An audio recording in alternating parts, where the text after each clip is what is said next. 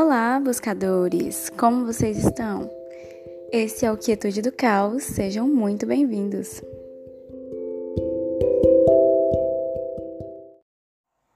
Hoje eu senti de falar de escolhas, porque é algo que às vezes nos pressiona, outras vezes nos paralisa, nos levam para lugares incríveis ou nos fazem viver o mesmo sempre, repetir e repetir. Como você avalia suas escolhas até hoje? Você acha que fez boas escolhas, que você faz boas escolhas? Às vezes a gente deixa que escolham por nós e muitas vezes a gente escolhe pelo outro.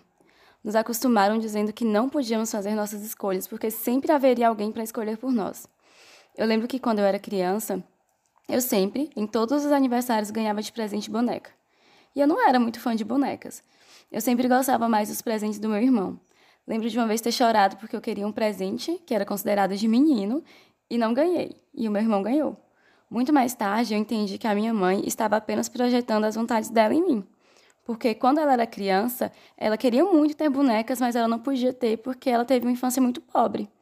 Então, geralmente os nossos pais, nesses e em vários outros exemplos, não nos permitem escolher e a gente acaba levando isso para a vida. Mas quando a gente percebe que já somos responsáveis por nossas vidas e por nossas escolhas, a gente tem que colocar isso em prática e parar de querer que os outros decidam por nós. Seja na hora de votar, na hora de escolher a profissão, de decidir o destino do jantar. E isso pode ser treinado, fazendo pequenas escolhas diárias e tentando parar de querer que sempre o outro escolha por você. Você escolhe entre ficar na cama quando você acorda mais de meia hora mexendo no celular e vendo coisas que não te acrescentam em absolutamente nada e muitas vezes te deixam tristes, ou desativar as notificações e viver o mundo real se alimentando bem, tomar um banho gelado. Você escolhe o que escuta, você escolhe estar me ouvindo agora. Você escolhe como usa o seu tempo.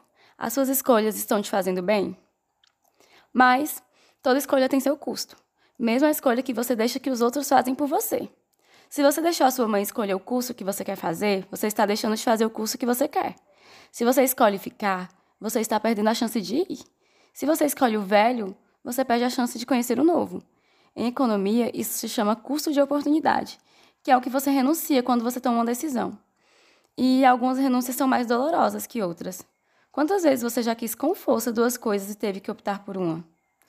Escolher requer um pouco de coragem também, para se arriscar além do que se vê, para acreditar que existe algo mais além das paredes do seu quarto, das barreiras dos nossos preconceitos, dos nossos julgamentos.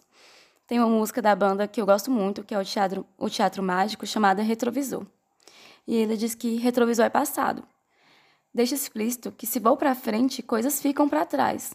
A gente só nunca sabe que coisas são essas. E é isso. Quando a gente escolhe seguir em frente, a gente deixa muita coisa para trás. Mas se seu coração está pedindo, se a tua intuição está mandando, se é o seu sonho, por que não arriscar?